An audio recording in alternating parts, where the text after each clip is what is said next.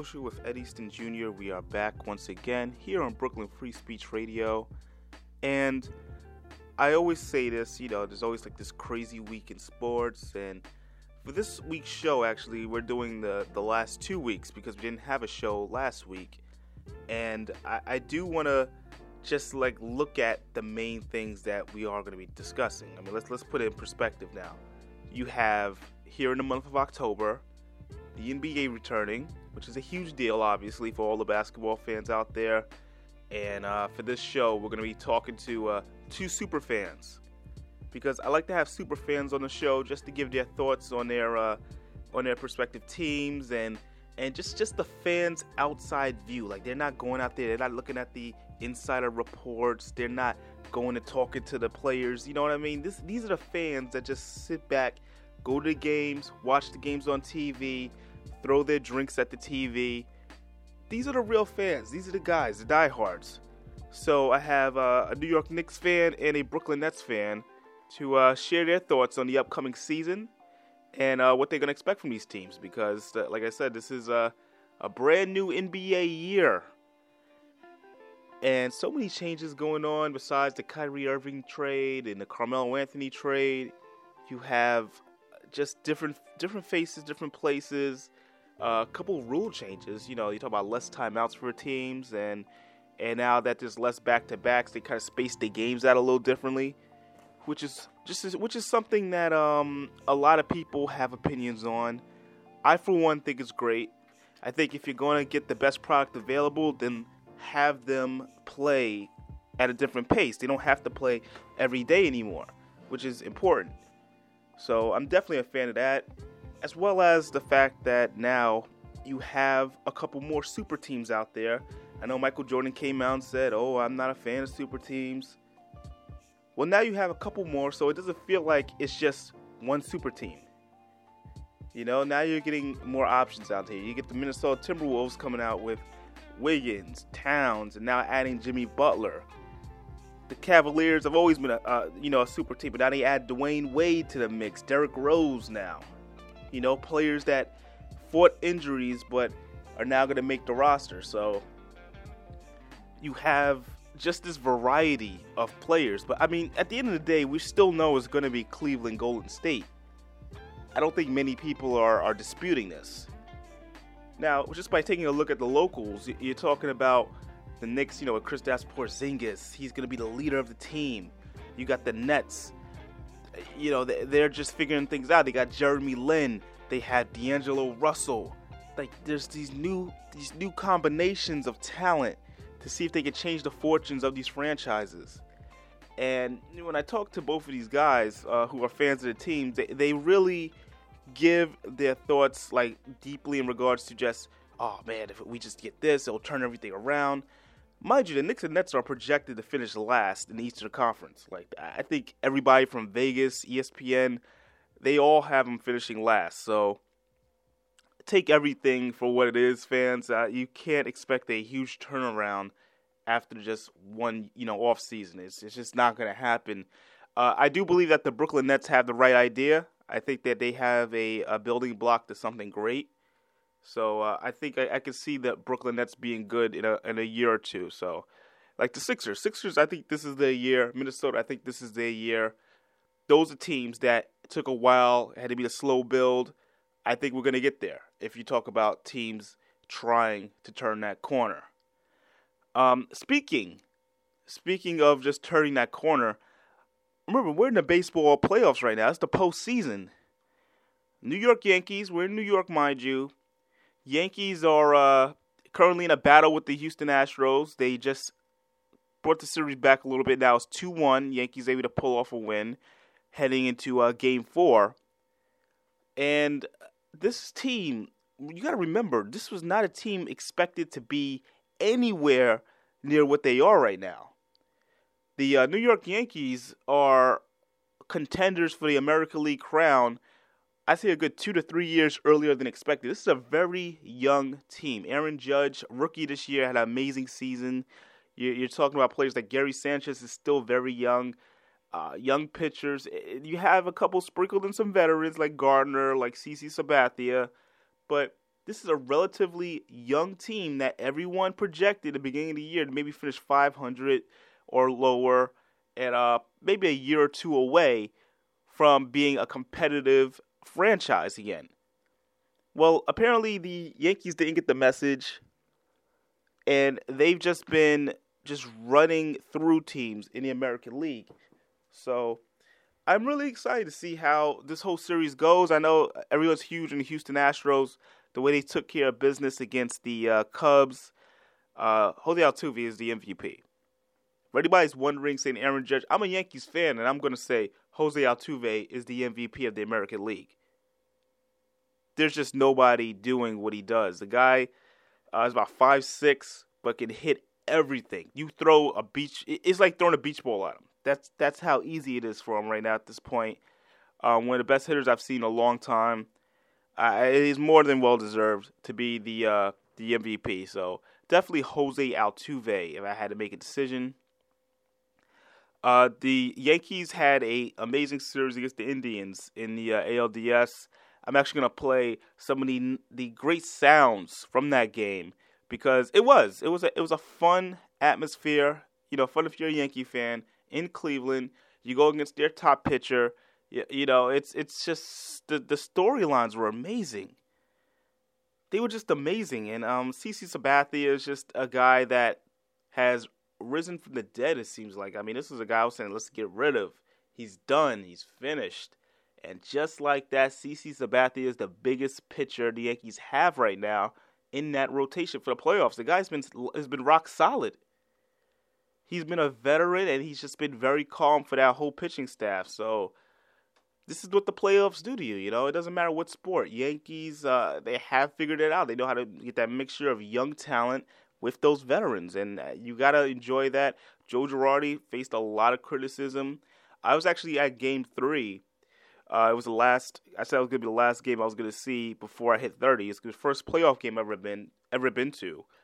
Uh, I was at Game Three of the ALDS, and this is right after Girardi had made the they made the decision not to challenge um, a hit by pitch in Game Two, which kind of led to the Yankees losing that game he's he admitted he made a mistake, and you know he was he was attacked in the papers, attacked everywhere you name you name it, and uh, when they announced his name on the over the PA the PA announcements for the starting lineups and everything for each team, he received a loud rousing of boos from the from the uh, from the stadium crowd to the point that if they had lost that game and, and the Yankees have gotten swept, Joe Girardi's probably out of a job as weird as that to believe for a guy to bring a team that was realistically not expected to make the playoffs, not expected to be competitive this season, to not only make the playoffs but be a contender for a World Series title, was this close, was literally one game away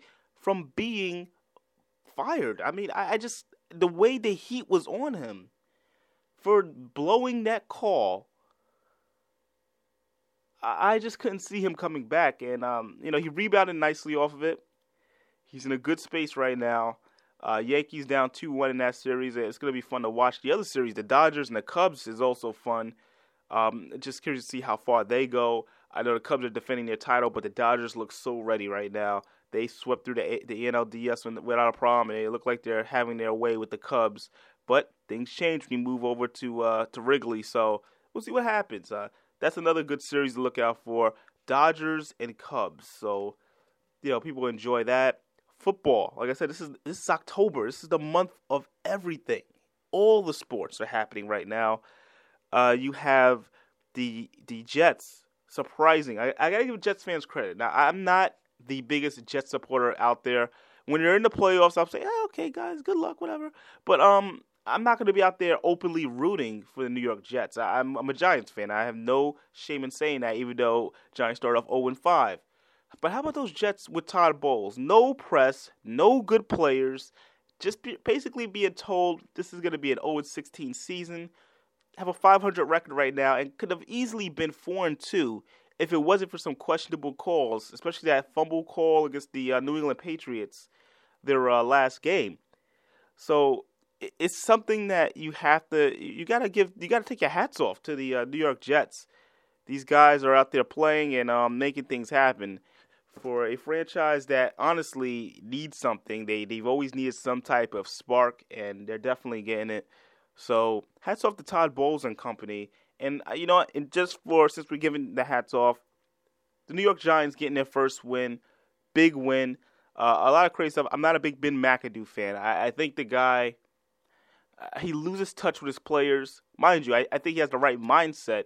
And everyone was like, "Oh, McAdoo, you know, you, you got that big win against the Denver Broncos. You should be proud of yourself." He didn't. He wasn't even calling the plays. The uh, offensive coordinator Sullivan was calling the plays for the first time this season, and the Giants had a nice mix of run and pass. The uh, offensive um, line, it just there was so much happening there that made the team look amazing. This is like the team that was originally projected to be a Super Bowl contender. So, just that whole thing within itself lets you know that there was a lot of talent with this team. And mind you, you lose Odell Beckham, you lose Brandon Marshall, you lose Sterling Shepard. All these players lost in that last game against the Rams. You come in with a bunch of no names. Eli can still make things happen. I, I think Eli's still very, very unappreciated when it comes to how he makes receivers big names. Uh, I always got to go back to Steve Smith, who, you know, in college, yes, he was a good player, but when he got to the Giants and he, the, Eli just made him into a hundred catch receiver. After he left the Giants, I don't think the guy caught another pass. I, I at least I don't remember him catching another pass. But uh, these are things that I think people take for granted. So I'm a big Eli supporter. I, I think the guy, you know, has worked his tail off for his entire career, hasn't missed a game, and I just I just need to put that out there. So definitely, uh, Giants starting off 0 5 now, 1 5. I don't know. Football's weird. If they run the tables, you never know. They're probably back in the NFC East conversation. It's it's that weird. That's how football gets sometimes. So. I'm gonna, you know, falsely hold out hope that the Giants can, um, just I don't know, tally off eight wins in a row. Is that possible? Can all right, I don't know. I'm just I'm in the studio just saying, yeah, let's let's see if that can happen. But uh anything's possible.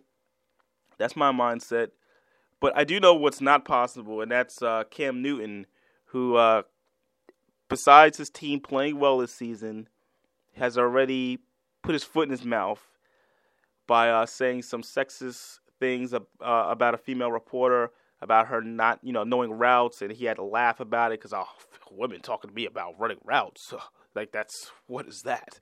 You know, it it came off horribly, and you know I'm gonna play the audio from that as well as uh, his response and Josina Anderson from uh, ESPN gave her thoughts on it. I thought it was a really good take, and uh, the other big uh, audio, which uh, Taylor Taylor Twellman. I don't know if people know who he is. He is um he actually was went on this huge rant about the U.S. men's soccer team. People don't know men's soccer team failed to qualify for this for the World Cup that's coming up next year, and it's an embarrassment. They lost to Trinidad recently, and for the U.S. team not to be involved in the World Cup, an embarrassing situation for U.S. soccer, the whole program period. And uh, Taylor um, Twellman definitely lets us know in his uh, rant. It's uh, some good stuff. It's all coming up in our sounds. But um, like I said, we're gonna get into those that special interview with a uh, with a Brooklyn Nets fan, and uh, he's a guy that's been on the show before. Danny Clase. He's gonna give us his thoughts on the Brooklyn Nets this upcoming season. When we come back, you're listening to Sports Social with Eddie Jr. here on Brooklyn Free Speech Radio. Everybody likes each other. There's nobody in the team that's that standoffish. There's nobody in the team that's in their own little bubble. So I mean, I think everybody's together. Everybody's a collective group. Uh, so I mean, I think that's definitely a positive going into the season. Uh, just to have everybody as one, everybody having one main goal, just, just to be successful. I think if we were to sneak into the playoffs, I still think that would be, you know, a surprise or, or a shock, and I think a lot of things would have to go our way. But, um, you know, a lot of things had to go my way for me to get here. So I'm I'm, I'm definitely up for the challenge. I feel like a lot of people on our team are um, are coming with the same mentality as far as wanting to take those leaps forward and and um, building a, a foundation for the Nets. You know, I think this is a year where you got 12 guys, 12, 15 guys that that really want to prove something, you know, and I think it's, it's it's all on our shoulders, not just me. If I can continue to keep sitting here, um, reflecting on on what happened in the past, I mean, we won't we won't get better from it. And I think the more and more we continue to keep coming here every day to get better as a team, and the more and more we play together, I think it's um, it's going to be a lot better for us when the season do come. And I mean, that's something that you can just wash down the drain. I mean, last year happened, and we don't want to continue to keep dwelling on what happened last year. I mean, everyone knows what happens last year, so that's not as a player. That's not something that you want to continue to keep sitting here doing. So, um, like I said, I mean, as a unit, we can only just continue to keep um, getting better every day and keep making sure that our mind is um, mind is on the right track. Definitely, you know, the culture is, you know, just, you know, putting the right guys together who, who are willing to do whatever it takes to, to turn this organization around. Um, you know, obviously the year that they had last year is not, you know, the expectations that we have for this year. Obviously, we want to be better, and, and we're going to be better. Um, and like I said, we're just going to come out here and work hard. Obviously, you know, people already have low expectations of us this year, but I mean, that's good for us. We can just play with a chip on our shoulder each and every night and go out there. Sports Social with Ben Easton Jr. We are back, and I have to bring in I have to bring in probably the biggest Brooklyn Nets fan, and he has his own unique reason for why he likes the Nets, which I'm going to hope that he's going to explain as to why he likes them. But I have Mr. Danny Classe on the line. Danny, how's it going? Hi, Ed. How are you? I am well. Going to see Blade Runner in a couple minutes, but I want to stop by and talk about the Nets before you. Wow, that's uh that's pretty detailed. You know, you gave me the whole details. I'm going to go see this certain movie in a couple minutes, so I appreciate that. No, no, um, it's not like trying to get off the phone or anything. I'm just saying I'm going to go see Blade Runner, but I got to talk about the Nets because that's my squad. All right. So now I got to ask, uh, Danny, what do you think of the team going into this season? Like, what are your early predictions? I think the the floor is the ceiling, and we have a lot of things moving and shaking. The thing to be excited about is that we have one up on a couple of the rebuilding teams, whether it be the Knicks or the Sixers. We have a ton of blueprint being laid down in terms of the way we play the game and having a system, whereas the Knicks and the Sixers don't. But what the Knicks and the Sixers do have is a bunch of talent that we don't necessarily have. And by talent, I mean Porzingis for the Knicks and the Sixers, all these young draft picks. So I don't know which is necessarily better to have, but that's what I'm excited about. I'm excited to see the system play out and us play that up tempo basketball. And I'm also really looking forward to see how Russell reacts playing in the new area because in the preseason I saw kind of what made him great with the Lakers and what made him bad with the Lakers. You know, it's kind of like a live wire from minute to minute. One minute he looks like one of the point guards who will join that upper tier. The next minute he just looks like kind of what Jeremy Lin used to look like, very turnover prone, and and uh, it's, it's going to be fun to see how that plays out. Okay, I hear you on that. Now, speaking of Jeremy Lin, you know he's going to be looked at more as the leader or possibly the captain for this team. Do you feel like he has the ability to lead this team to maybe a better record? To uh, I don't even know, maybe a playoff berth? Is it is it possible this season that Jeremy Lin can lead his team to a playoff berth? I wouldn't say he could, but in the East as bad as it is, I mean anything's possible. But the the Nets are still really bad. I think Jeremy Lin has proven he can lead teams to wins. If you look at his injuries last year and when he played versus when he didn't play, I mean he, they were a 500 team towards the end of the year uh, when Jeremy Lin came back, and they just looked like hot garbage when Jeremy Lin wasn't playing. Um, so I think Lin is definitely somebody who's worth the contract. I know a lot of people go against that. Even I know your article kind of said that the one you wrote for uh, the publication you work for. But however, I think the Nets really got value in Lin. I think he is hard for a lot of guards to guard. Um, his defense is lacking, but which point guard isn't? And uh, so, yeah, Jeremy Lin is definitely a leader. I mean, he's not a leader that you need at the top when you're really making a serious run. But if you're trying to carve out an eighth seed or even a ninth seed and miss the playoffs and make the end of the season exciting, I, I think that's the guy you really want to attach yourself to. Yeah, definitely, uh, definitely hear you on that. And you know, I wasn't too hard on Jeremy Lin. I just, I just spoke the facts in terms of what he was going through at the time. But, what were the um, What were the facts? Well, the facts was that he just was never going to be back to the form that he was as, as a Knick. I mean, that was pretty much a lightning in a bottle situation. People got to stop begging for him to be Linsanity. He's a good point guard, but he's not a superstar, all-star point guard. I think I think um I have to push back on that. I think that he's not that point guard anymore, but in many ways he's better. He's he doesn't turn the ball over as much. He knows how to get other players involved, and and for him to have sustained 33 points and and 11 turnovers a game, I don't think that necessarily would have been a successful way for him. I think he's a much better team player now than he was even at the height of Linsanity. And it's really been a curse for Jeremy Lin that, you know, he's always compared to that, considering that I feel like he really has been great. Um, considering that we thought he was just going to be a flash in the pan. You look at his stints with the Hornets, you look at his stints with Houston. He really contributed to those teams. Um, but we'll see. We'll see. I mean, he left the Hornets. Sorry, it's getting a little halal here. He left the Hornets, and it kind of it kind of buckled their rotation a little bit. But yeah, those days of him scoring 30 points over a three week period are definitely gone. But that was lightning in the bottle, and I don't think that would ever ever come back. Okay, now, Danny, I gotta ask you. Obviously, being a Brooklyn Nets fan, and uh, just you give people a little background as to what made you become a Brooklyn Nets fan. Because originally you were a fan of another team, right? Yes, the New York Knickerbockers. Yeah, um, let me give you the background on that. Um, so basically, I grew up a Knicks fan. Uh, really, the first entry to my Knicks fandom was the the Latrell Sprewell years and and kind of those fringe six to seven, eight seeds. And over the years, it's been object incompetence and and all of that stuff. And the Nets haven't been much better, even though over the last 2000s they've kind of been the better team. However, they traded for Carmelo Anthony, and I really don't like Carmelo Anthony, and the Nets were coming to town.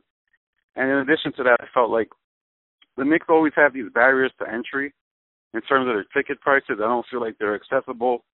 And the work that I do with uh, students, they don't give out tickets or they don't engage the community to the level I feel Brooklyn does. And I just felt like the Nets were a more accessible organization, not necessarily better in terms of wins, but I also feel like their fan base is more realistic than the Knicks fan base, who, I mean, last year really thought that that squad that they had were were, were was a playoff team, and I was just like, man, this this fan base is delusional. Whereas the Nets know what we are, we know when we suck. Even when we had the the big three, we kind of knew that in the back of our minds they weren't that good. But I mean, some of us didn't. Let me not actually say that, but yeah, that's how I became a Nets fan. It was through uh really sad expectations of the Knicks and, and having to go away and not wanting to pay those ticket prices anymore speaking of those ticket prices, uh, obviously we all know like the Nets do not sell out as often. What do you think? And uh, you know, this is just an opinion, mind you. Like, what do you think will bring more fans to Brooklyn as opposed to? Can you repeat that? I didn't hear the last part of that question. I would say, what will it take to bring more fans to to see the Brooklyn Nets as opposed to going to see the Knicks?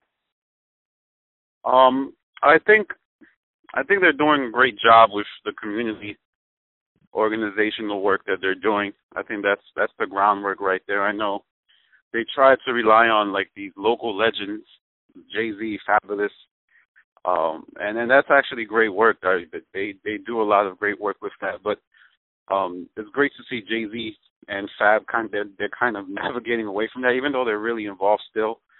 But I think they got to do it with the community work. I know you just went to an event where they went into the Brooklyn Pier Park and, and they threw a practice and an open run. Those are the type of things that the Knicks aren't doing uh, to the level that they do it, and I think that will bring people out.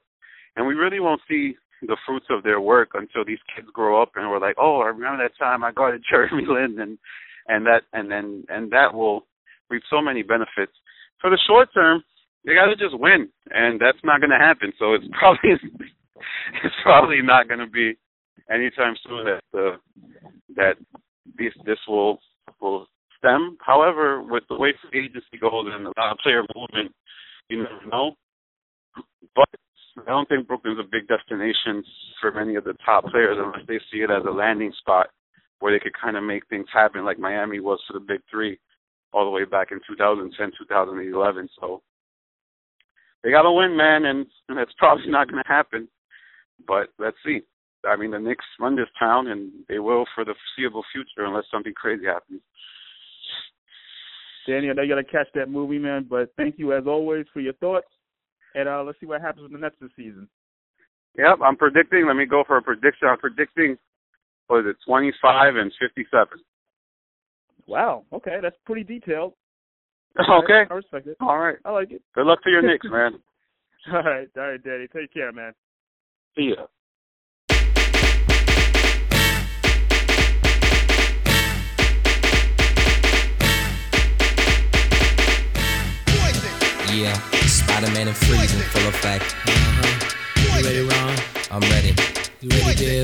Div? Ready, Slick. Are you? Oh yeah, break it down. Sports Social with Ed Easton Jr. And like I said, we're gonna get into the sounds of the week. Plenty of good sounds. Uh, Cam Newton, the whole debacle back and forth. We have the sound of him actually saying the comment. Then Josina Anderson give her take on it, as well as his apology that he released via social media regarding the, the entire situation. Also, uh, like I said, the U.S. men's uh, soccer team situation, that whole rant that happened on ESPN, which was amazing. So I'm gonna play that that um snippet of it, not the whole thing, but enough for you to understand the anger that uh, people are going through because of the U.S. men's soccer team struggling the way they did. Um, just it's enjoyable. It's definitely an enjoyable thing for those wondering. Um, also, going to play a uh, a little bit of the ALDS, the Yankees and the Indians. Uh, this was Game Five, just the highlights from it, and you guys can get a feel for just all the energy that was taken from that game. Yankees big win on the road, got to clinch their uh, their ticket to the ALCS. So definitely a lot of good stuff. And um, also after that, gonna have Mr. Pete DeLauro on the show. He is a huge New York Knicks fan and uh, definitely has a lot to say on this. So stay tuned. You're listening to Sports Social with Ed Easton Jr. here on Brooklyn Free Speech Radio. I know you take a, a lot of pride in seeing your receivers play well. Devin Funchess has seemed to really embrace the physicality of his routes and, and making getting those extra yards. Does that give you a little bit of an enjoyment to see him kind of truck sticking people out there? It's funny to hear a female talk about routes. Like, it's funny. But uh, Funch is coming along, man. We're gonna, we're gonna. This is a big game for him because of you know him being from Detroit, and um, you know I know he wants this win extremely bad, and just to see his growth over the years. Completely different player. We're not just on the field.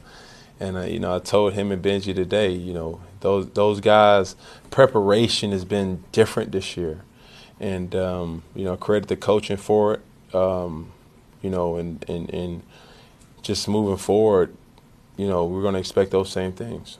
When I first heard the comment, you know, I felt like he was talking to her as if she was speaking above her knowledge level. If you look at his face, he was reacting from when she first used the word route. He started to react off of that. And I felt like it was also a little bit of tone of disrespect in the way that he addressed her. Because if you notice in the comment, he said it's funny to hear females. He didn't even say female reporters. So he didn't even include her profession in what she was saying. And the reason why I was dismayed is because I know personally, obviously, what it has taken just to even be sitting in this chair right now. I know of all the women that I respected that have come before me, and you mentioned them, from the Lisa Salters to the Pam Olivers to the Judy Battista to the Sally Jenkins to the Patricia Trainors, Lindsey Jones, and what have you. Women that when they come into the locker room, you know that they are bringing the thunder. Not just with how they're coming in the locker room, but with the information that they have and the content that they feel that is important. And so to hear him use such a term that is disappointing because it's all encompassing, it brings us all into it. And so, because, like you mentioned, you think that he's so astute and he comes off so senatorial. You're surprised that he wasn't even cognizant of how that was sounding as it was coming out of his mouth. But at the same time, I felt like he should have tried to bring it back in the moment and not just even on a side conversation, and that didn't even happen. Now, talking to the Panthers even before we came on, they said that there were a couple of things that happened in that conversation from Cam's perspective that he feels was not reflected in Scott Fowler's article, okay? But it doesn't excuse it because at the same time, you can't scrub the generic term. That's what you can't walk back. The only thing that would perhaps mitigate that somewhat is personal knowledge of Cam uh, Newton or a personal interaction. And I would have to say, from my personal interaction, Anytime I have talked to him or interviewed him or been in that locker room, he has been respectful of me. I have not had that personal experience. I felt like in watching that interaction with the two of them, I saw a little bit of a lack of respect and lack of familiarity with those two. But at the same time, even in a locker room, there's a variety of experiences with the mm. players in that locker room. And just like in a press room, there are people like a, a Stephen A., there's a person like you, there's a Wilbon, and there might be someone like me and someone just starting out. And you still have to address all reporters with the same level of courtesy courtesy and decorum. And that's what you're disappointed that, you know, didn't come through in his comments. After careful thought, I understand that my word choice was extremely degrading and disrespectful uh, to women. And to be honest, that was not my intentions. And if you are a person who took offense to what I said, I sincerely apologize to you. Uh, I'm a man who tries to be a positive role model in my community and tries to use my platform to inspire others. And I own, I, I take ownership to everything that comes with that. And what I did was extremely unacceptable. Um, I'm a father to two beautiful daughters. And at their age, I try to instill in them that they can do and be anything that they want to be. Uh, and the fact that during this whole process, I've already lost sponsors and countless fans, I realized that the joke was really on me. And I've learned a valuable lesson from this. And to the, the, the young people who see this, I hope that you learn something from this as well. Um, don't be like me, be better than me. And to the reporters, to the journalists, to the moms, super moms, to the daughters, the sisters, and the women all around the world, I sincerely apologize and hope that you can find the kindness in your heart to forgive me. Thank you. It's not about tonight. It's not about Jurgen Klinsmann. It's not just about Bruce Arena. As a whole, U.S. soccer is not prepared. They have not done a good enough job of getting this group ready to play. And keep in mind, the last two Olympics, no United States. Those players that would be playing in the Olympics, 24 through 28, how many of them are in this roster? The players got to be good enough too. So a lot of people on social media right now want to say it's Jurgen Klinsmann's fault, it's Bruce Arena's fault, it's Sunil Gulati's fault. By the way, as an ex-player, every single one of those players they can take some nightmares yep. for the rest of their lives because this is an utter embarrassment with the amount of money that is in Major League Soccer and in this sport. You can't get a draw, a tie against Trinidad. Max, you don't deserve to go to the World Cup. They, they certainly did. And people always say about it's tough to get points here, but I see Mexico oh, get come points. on. We can, we, we can stop using that excuse. Yes. This is this is you look at this team, you look at this they're going to be sitting around next summer and they're going to be watching this World Cup go on without them. So what does this program do? Is this this group? Do you, do you blow it up? Do you? This is everything, though, Max. So, because I remind everyone, 2,000 euros, Germany laid an egg, and they all came together. Bundesliga, second Bundesliga, DFB, the German uh, Football Federation, all came together with a 10 year plan. Guess what happened in 10 years? They won that World Cup. If this failure does not wake up everyone from U.S. soccer to Major League Soccer, from pay to play to broadcasters to everything, That we're all insane. Because the definition of insanity is doing the exact same thing, knowing the result. Love it. And if we don't change it, and I mean we, everyone in U.S. soccer, then what are we doing? What's the point? Because that should have never happened with the billion dollars plus that is going into Major League Soccer and youth development. That should have never happened, and it did. And every single person should look themselves in the mirror. And by the way, that's including myself. Yeah, I'm part of U.S. Soccer. We're all involved. I, I played this. for the program. It's embarrassing. We're all involved, and we're sick. And we look at uh, we look at what this team has been able to do, and it, a lot of times they, the criticism comes and they repel the criticism. The criticism it's going to come, Come in thick let's and I hear what up. you're saying now. It- the gloves are off at this point, and we and people got to be real. And Well, you and I have have talked about this off camera. Well, guess what? I see that little red light. It's on, and I'm going to bring it up right now. Okay. The, the glove should have been off years ago. We should have been having real criticism. And the discussion after Brazil, Max, was can we beat the Colombias and the Belgians and the Argentinas of the world? You kidding me? We can't beat Trinidad on a field that's too wet and too heavy? what are we doing? what are we doing? This is the discussion that's being had. It's it's remarkable to me when I go in this stupid thing right here at how ignorant people are when the rest of the world Belgium played Bosnia on a cow pasture. Gregorius with a drive to right field and gone! Sir Didi's second of the postseason. A little bit surprised by the pitch. You see where they wanted to go, but where it ended up was right in that nice wheelhouse for Didi. They had buried that slider in. I thought they'd go double up and go to that back foot. Instead, they try to throw it up and away, and up and away the wrong way. Sanchez commits. A couple of strikeouts, but a solo home run. And Frazier lifts a fly ball in shallow right field. Ramirez out. It's Bruce coming in to retire the side. Gregorius again! He got it for the second time! Didi three, Indians zero. Didi, of all the home runs he hits against right-handed pitcher, the lower third is the majority, nine of them. Another slider that didn't get quite in off of Kluber. Seeing it good.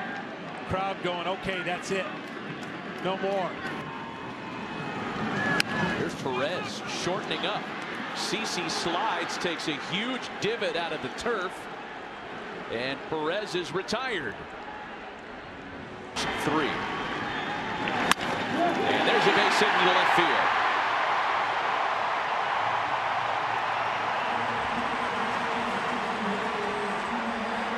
You know it as a pitcher. CC knows he wants to keep the traffic minimal.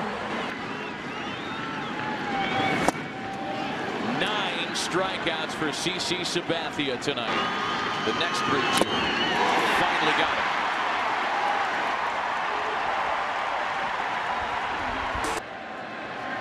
Pitch is grounded weakly past the mound. Hustling Castro fields throws, and he got him. And there are two. A Lindor goes to second. Terrific play. CC couldn't get it. Castro raced in on a little nubbing ground ball, fielded through, and Into right field. Jackson being waved around. He'll score. And the Indians are on the board in game five.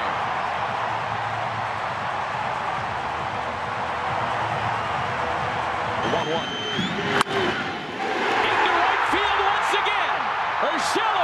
Up and punches an RBI single the other way. Oh, what a fine approach by Giovanny Urshela. Jammed him, bounced to shortstop. Gregorius for one, the relay to Bird, they get them both. Damage minimized at two in the fifth. A well-timed double play ball from David Robertson. We played five complete. It's a one-run affair in game five. Here's the payoff pitch. Gardner runs. It's a called strike three. Throw to second, and they got him! Let's strike him out, throw him out, double play gets the Indians out of the jam. So here's the 2-2. Excuse me, swinging a comebacker that will get Robertson out of the inning. A runner left stranded. And this one goes to the ninth. first. The pitch Swung on and line is a base hit to right field. Hicks will score. And the ball gets away on the infield. Here comes Gardner. Frazier rather scores a second run on the play. And the Yankees have just taken an enormous step forward to winning the division series. Chopper to second. Castro backs up on it to Gregorius for one. And the Yankees are now one out away from moving on for a date with the Astros. And that'll do it. The New York Yankees have survived. All four of their postseason wins this year have come in elimination games. A come from behind victory, then down 0-2 in this series. They claim games three and four at home, take game five on the road, and are headed to Houston. Um, of course, um, I'm excited about the opportunity to be a leader of the team. Uh, but at the end, you know, it's it's it's it's not just one guy. It's going to be you know us 15 guys as a team, and uh, but I'm excited about you know being one of the leaders of the team. Bruce Beck, WNBC TV. Kristaps, were you angry at the team, and are you angry in any way still? No, um, I'm coming into this season with a fresh mind. Um, it's a new season. Uh, I want to leave what happened. I want to leave it in the past. The past is the past, and you know, I don't want to talk about that no more. Let's talk about the next season. Uh, I'm just excited to be here. What it's like for you to come to camp now without Carmelo Anthony? We're talking about the past as a past. He's now a member, a, a person of the past. What did you learn from him in your two seasons here, and uh, how much you're gonna miss him? Yeah, well, he he, I'm I'm really grateful, you know, to ha- to have had him for these two two seasons, and uh, and I was I had the opportunity to learn from him, um, be around him day to day, and and he was a great um, leader for us. He was a great uh, mentor for me, and uh, he was he was like a big brother to me. So, it, and I'm really thankful um, for all he's he, you know for him being around me, and so um, you know I have nothing but respect for Carmelo, and I wish him the best in the future. When you left last year, I mean, the last day you talked to us, you talked about rebuilding would depend on if you felt confident in the direction the management was taking. I don't know if you got a chance to talk or text with them at all. Do you get that sense now that things are on the right track for you? With who? Sorry. With just management and everything. Do you, Okay. do you get a sense things are on the right track now? Uh, I believe so. I believe so. I have uh, have uh, faith in um, in those people, and um, you know, I I believe they, they they want us to grow, and they want for me to be in the in the in a position where I can succeed, and um, and I'm I'm excited. This is a, like a a lot a lot of new things are, are happening, and, and a lot of new people are here, and so it's going to be a lot of changes, and. Uh, and I'm coming in, as I said, I'm coming in with a fresh mind. I'm, I'm looking forward to this season. Um, I'm excited. Uh, how do you describe your relationship last season with Jeff? There's been some murmurs about it. And second part, did you ever ask Carmelo or try to convince him to stay this year? Um, I, me and Melo, we, we, we, we texted and we kept in contact throughout the summer, and, and obviously I understand it's it's it's a business at the end, and, and he has to make the um, best decision for himself, and I, I, I believe that was the best for him to take on a new challenge and, and go to Oklahoma. Um, so, and about uh, Jeff Hornacek, um, you know, I have a I have a great relationship with him, so I don't really know where, you know, where it all comes from. Sports Social Ed Easton Jr. We are back, and I have a special guest. He is one of the many diehard loyal Knicks fans out here.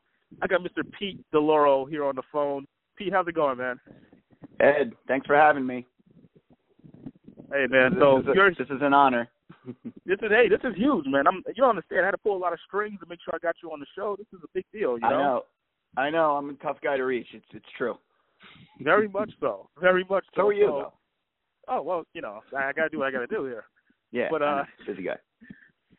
but Pete, now we gotta talk about the Knicks. You're you're a huge Knicks fan, and uh, Fine. show, I've you know, I've been trying to get like some type of uh, understanding as to what the process that the Knicks are going through right now. Now, I- obviously, I write for them, but you're a fan and you are as diehard as they come. What are your thoughts on the uh, Carmelo Anthony trade? Uh, are you happy it's done, or is this like you know just another mistake amongst the many others?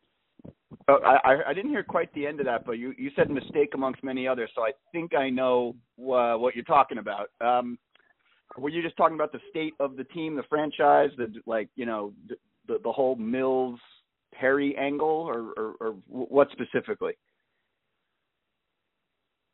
Well, just everything in general. Just uh, your thoughts on Melo just being traded. Oh. Well, the Melo trade to me was, you know, they were victims of Phil Jackson poisoning the well on, on their best player. Maybe, maybe they're, uh, I would say, what would you say? Maybe a top five player in franchise history. Melo was. Yeah, yeah, for the most part, I Yeah. could think it's, you could go with top five. Yeah, and they got Enes Kanter and a protected first, uh, second, uh, a, a late sec, sorry, an early second round pick for uh, one of the best players in franchise history. So, you know, I mean, I just worry that the Knicks are kind of like, you know, just infected forever, and it, does, it Ah. almost doesn't matter who they bring in as long as Dolan runs the team. But you know, I'm always hopeful because, like you said, we're big fans, and uh, you know, sometimes it's blind optimism. But uh, I, I, but I think what I want to see now, you know, obviously Melo's off the team, and that's that's a benefit because it was a distraction. You know, they they preach this young core, and sure, I want to see you know Frank play. I want to see, um, you know, I even want to see guys like McDermott get minutes. I, I want to find out what he is. You know, that, that so I, I and I'm I'm just overall I just want to evaluate everything as a fan. I want to see whether Hornacek is the answer at coach because for me he has a short leash, and I want to just kind of see the guys play hard because you could clearly tell at times last year that guys were were were, were kind of waffling out there and going through the motions. Uh, I definitely agree with that. And it's just watching the, the way the team is making these deals, and there's a couple of preseason games that have been going on. Uh, McDermott, I saw some pretty good stuff. So the guy's a scorer. Um, I kind of wonder about Frank and staying healthy. That's a that's a big deal. But uh, hey, Well, yeah. signed Trey Burke, you know. So Oh my God! They want to ensure that they have the worst point guard collection in the NBA. I think I think that's what they were going. Uh, no, I, I I'm I like what I see from Frank, but I don't see much because there hasn't been much. You know, I mean, I I need to see that he can stay healthy because right now I'm seeing Dennis Smith Jr. tear it up. I'm watching Malik Monk put up 21 points last night and lead the Hornets in scoring.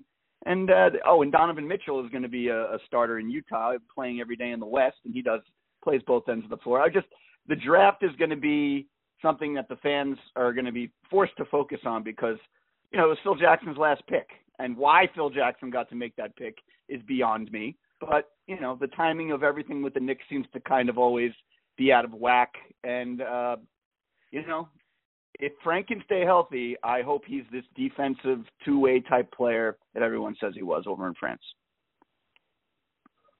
Well, we're definitely going to hope for that. And uh, just speaking, like staying with the Knicks right now, uh, Kristaps Porzingis is probably going to be looked at as probably more of the leader. Um, you know, what Yep. your thoughts? Do you think he's an all-star this year? Does he take that next level because he is the main scoring option? Um, I think he's got to play both ends of the floor effectively. I mean, I, I mean, you want to put two, a lot of stock in the plus minus. I don't know. You probably heard Alan Hahn and Szczerbiak were kind of trashing him a bit for his plus minus and the way he was, you know, out, you know, looking out there on the floor. I don't want to see him develop bad habits. So he might score a lot of points, but I also don't want to see, you know, the opposing big men putting up 25 and 15 against him either. You know, so I want to see that he is making the leap as like a mature basketball player. So, you know, I have high hopes for KP. He's my favorite Knick in a long time, and uh, I I really, you know, just we, a we got to see him stay healthy, and b we have to see him, you know, develop winning type habits. And I just hope the Knicks don't ruin that somehow. All right, my last thing on KP. Do you think he stays at power forward or he makes the transition to center at some point this year? I, I hope it's center because to me, you know, the way the NBA goes, you want you want to have a, a like a stretch five, you know, someone who can, you know, play long. You know, he play the long game. He can shoot. He can shoot the corner three. You know, he can shoot. He can really, he can really shoot from anywhere. I don't want to see him take too many threes, but I I want to. You want the threat to be there that your big man can not only shoot from long range, but be able to in turn, you know, pull the defensive, you know, his defensive assignment out to the perimeter, and that creates a lot of space as well. So, you know, I I, I I'm excited to watch KP develop. He clearly put on some muscle, and you know, uh, we'll see. We'll, we will see. definitely a big target, so we'll definitely see. But like I said, you're a huge Knicks fan, and I got to go back into the archives of, of better days for the Knicks. Oh, Who was your favorite? good times. Oh, the good times, good times, definitely. Yeah, yeah. You know, the times we almost won a title. Um, yes, correct. Who is your uh, favorite '90s Knick and why? Um, Larry Johnson. Uh, Larry Johnson, to me, you know, he came over from Charlotte in the Anthony Mason trade. Now, Mason, this is when I, this is around the time when I was just getting into basketball. I would say '94, '95. So I had the Ewing, the Oakley, you know, the the OJ Bronco chase in the NBA Finals. I have that memory. But when the Knicks made that trade, Mason for uh, Anthony Mason, you know, a lot of people were questioning whether or not that was going to. I'm sorry, I said. Uh, I'm sorry. Uh, Larry Johnson for Anthony Mason. A lot of people questioned whether or not that would work because LJ had had his knee problems, back problems, and LJ just was the ultimate professional here, and he was a main part of all those big, you know, Knicks Heat rivalries, and of course the four point play. I, I'll never forget the four point play. I actually I was standing there with my dad watching it in our house, and he hits the four point play, and I jump, and I accidentally smack my dad in the face because I was so excited. Uh, but that was the last time I can remember being truly happy about the Knicks. Right. Wow, that's a pretty big deal violence. Yeah. What's it? What's that? No, I like it, it caused violence. That's how much you uh you loved it. Uh, Yeah. that's, that's amazing. Yeah, I, I I bleed for this team. So does my dad, apparently, on that- in that occasion.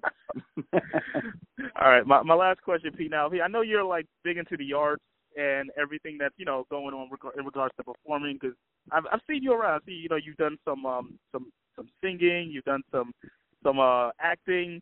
Now, Sure. the reason the reason why I'm making this transition, this may seem like an odd transition. I'm Okay. bringing it back. This is a Knicks cult favorite. Do you remember the movie Eddie? Of course, Whoopi Goldberg.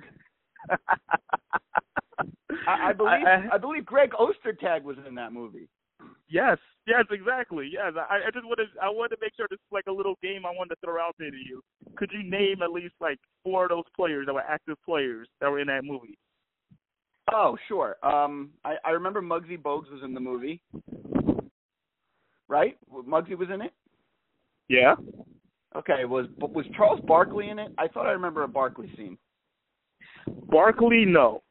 No, you're Okay. thinking Space so Jam. I'm- all right. Oh, that's right. yes. Um, so I had. I think Ostertag played the center. Was uh, what, what was it? What was who else was it? Oh man. Uh, jeez, I, I haven't seen this movie in. I haven't seen this movie in probably what 20, 20 years. I think. Okay. Okay. Hold on. I'm. I'm thinking. I'm thinking. Is uh. I give you. I'll throw you a hint. How about that? You want me to throw you a hint? is Patrick in it? No, he wasn't. Oh no, Dennis Rodman was in it. Yes. Yes, I remember that. Who else? Oh, John That's- Salley, because John Salley's in all basketball movies. Yes. Okay. We have John Salley. All right. Give me uh give me one more. One more. Hmm. Hmm. Well, am I going to get a hint? Yes. This guy used to play for the Knicks. He played for the Knicks in two different stints in real life. Okay. And also in the movie. Mark Jackson. Yes. Congratulations. Yes. Yes. Mark Jackson. By the way, I completely cheated on that one. Yeah, man, I'm a little surprised. I thought you would have been uh, all over that one. No, I man. That's. Eddie. Come on. Nah, it, I'm so beaten down as a fan, I can't even remember the good movies about basketball. Pete, well, hopefully we'll remember some good times from this season. Thank you so much for coming on the show. Ed, And, it's uh, a we'll pleasure. Thanks for having me. Yeah, right, yeah. man. I hope to uh, talk to you again. Definitely. Take care, all right? Go, go New York, go New York, go. Later. Take care.